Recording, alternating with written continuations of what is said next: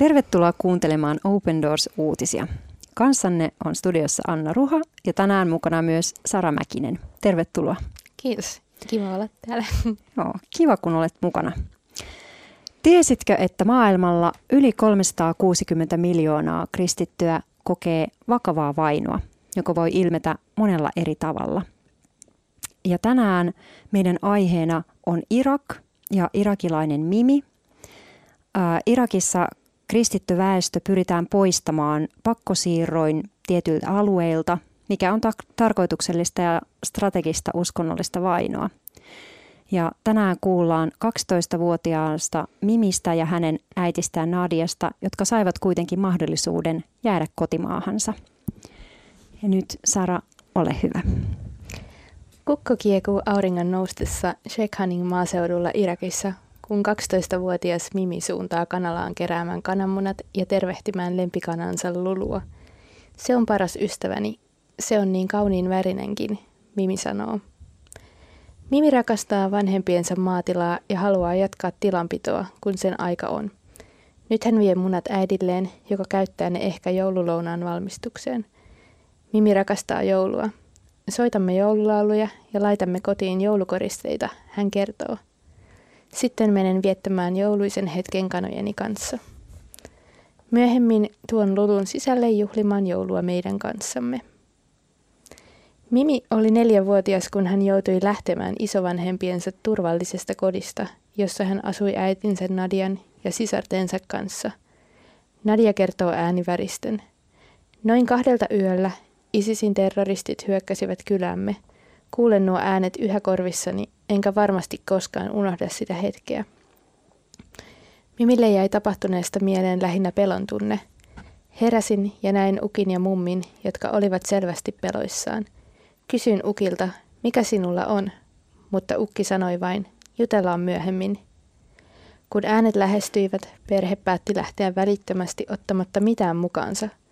Isis oli jo hyvin lähellä. Näin heidät, Nadia kertoo. He näyttivät pelottavilta mustissa vaatteissaan. He huusivat autoistaan, Allahu Akbar, eli Jumala on suuri, ja tyrkkivät ihmisiä kivääreillään. Perhe kiirehti autonsa ja ajoi pois, mutta päätyi pakenevien kyläläisten muodostamaan ruuhkaan. Mimi oli siskoineen piiloutunut äidin jalkoihin ollakseen turvassa. Lapset itkivät ja pyysivät ruokaa ja vettä, mikä oli Nadialle äitinä yksi kauheimpia hetkiä. Minulla ei ollut antaa heille mitään. Yhdeksän tuntia myöhemmin perhe pääsi turvaan. Yhdessä kuuden muun perheen kanssa he löysivät paikan, jonne saattoivat jäädä. Kun ISIS vuonna 2017 oli lyöty, perhe palasi Niiniven tasangolle. Elämä oli kuitenkin rankkaa ja toimeentulon hankkiminen vaikeaa. Näytti siltä, että ainoa vaihtoehto oli lähteä maasta, kuten monet naapurit olivat tehneet.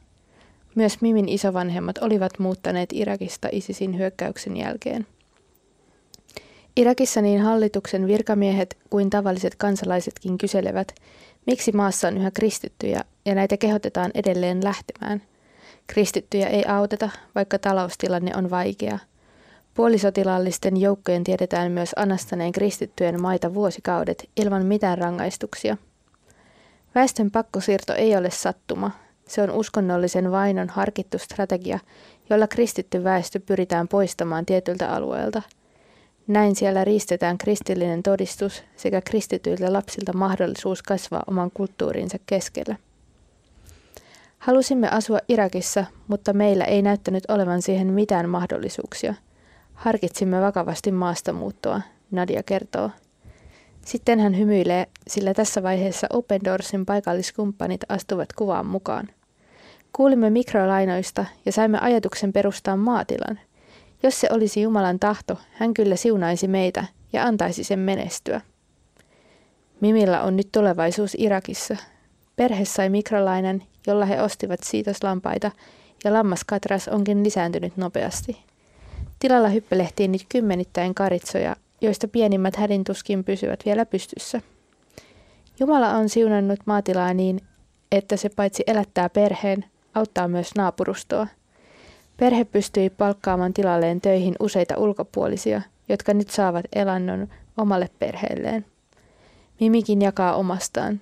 Kun hänen kanansa hautavat hedelmöittyneitä munia, hän antaa munat pois ilmaiseksi, niin että toisillakin on mahdollisuus kasvattaa kanoja ja saada niiden munia omille perheilleen. Tässä kaikessa on kyse joulun hengestä, Mimi toteaa auttaessaan äitiään ripustamaan koristetähteä. Haluan toivottaa ihmisille hyvää joulua ja antaa heille jotakin voidakseni tehdä heidät onnelliseksi. Kun ihmiset ovat onnellisia, Jeesuskin on onnellinen. Onhan kyse hänen syntymäpäivästään. Kristittyjen tilanne ei ole Irakissa suinkaan paranevassa, päinvastoin. Syrjintä ja vainot ovat lisääntyneet. Mimin vanhemmat ovat tosin onnistuneet melko hyvin piilottamaan lapsiltaan sen, että pieni kristittyjen yhteisö voi joutua kokemaan vainoa. Kun Nadia viimeksi kävi lääkärissä, häntä kiusattiin, koska hänellä ei ollut huntua. Kaikesta huolimatta Mimin vanhemmat haluavat jäädä. Annan anteeksi niille, jotka ovat vahingoittaneet meitä, koska Jeesus kehottaa meitä tekemään niin. Uskon myös, että jos Jumala haluaa muuttaa jonkun ihmisen sydämen, hän tekee sen aivan varmasti riippumatta siitä, mitä tuo ihminen on tehnyt. Nadia korostaa kuitenkin sitä, että Irakin kristityt tarvitsevat maailmanlaajuisen seurakunnan tukea. On totta, että meitä kristittyjä on täällä enää hyvin vähän, mutta toivomme elämän helpottuvan, jos tietoisuutta tilanteestamme lisätään ja toiset kristityt tukevat meitä. Entä Myi? Hänkin haluaa jäädä Irakiin. Rakastan Irakia, koska olen syntynyt täällä. En halua lähteä mihinkään.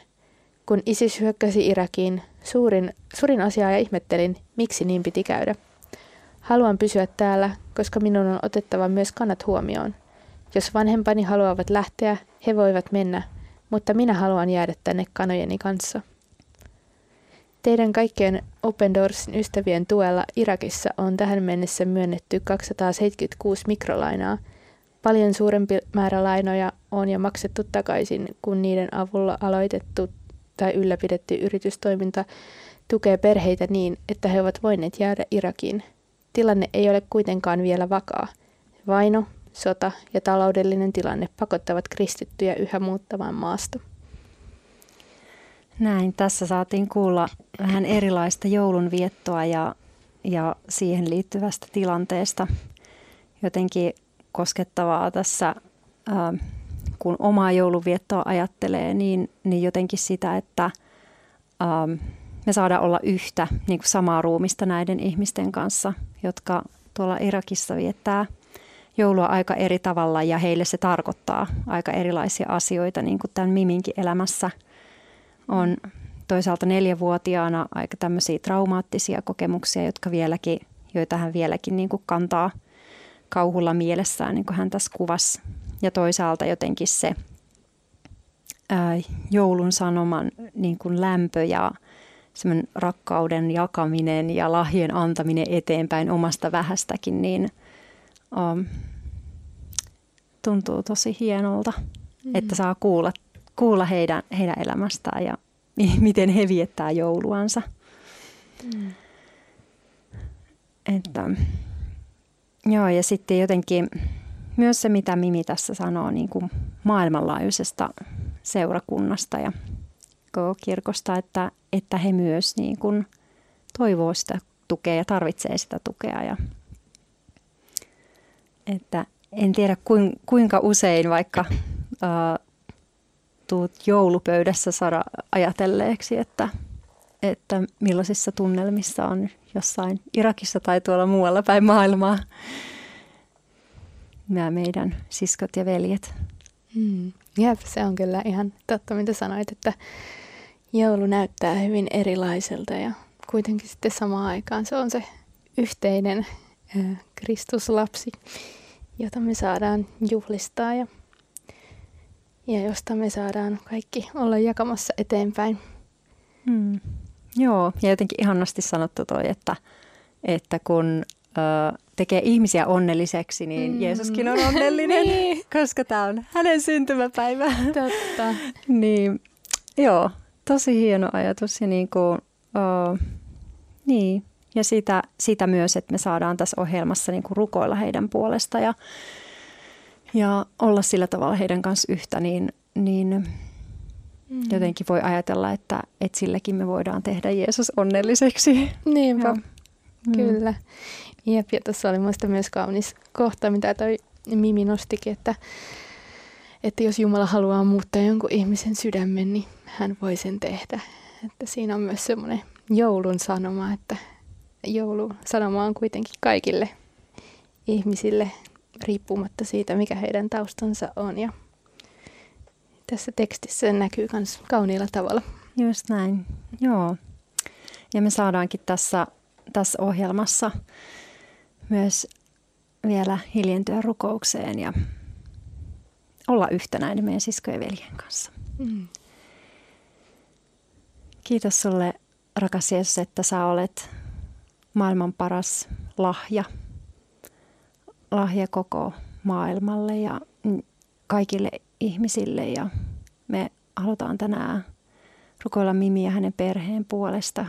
Kiitos, että sä rakastat heitä ja kiitos, että sä oot siunannut heitä, heidän tätä maatilaansa ja että he on saanut jakaa myös sitä siunausta ja iloa eteenpäin, niitä lahjoja, mitä he on saanut. Kiitos siitä, että se on, he on saanut sut oppia tuntemaan ja haluaa myös sitä iloa viedä eteenpäin, ilosanomaa sinusta. Kiitos siitä, että sä olet meidän jokaisen ilosanoma. Kiitos siitä, että me saadaan. Se on just se asia, joka meidät yhdistää näihin siskoihin ja veljiin myös Irakissa tällä hetkellä.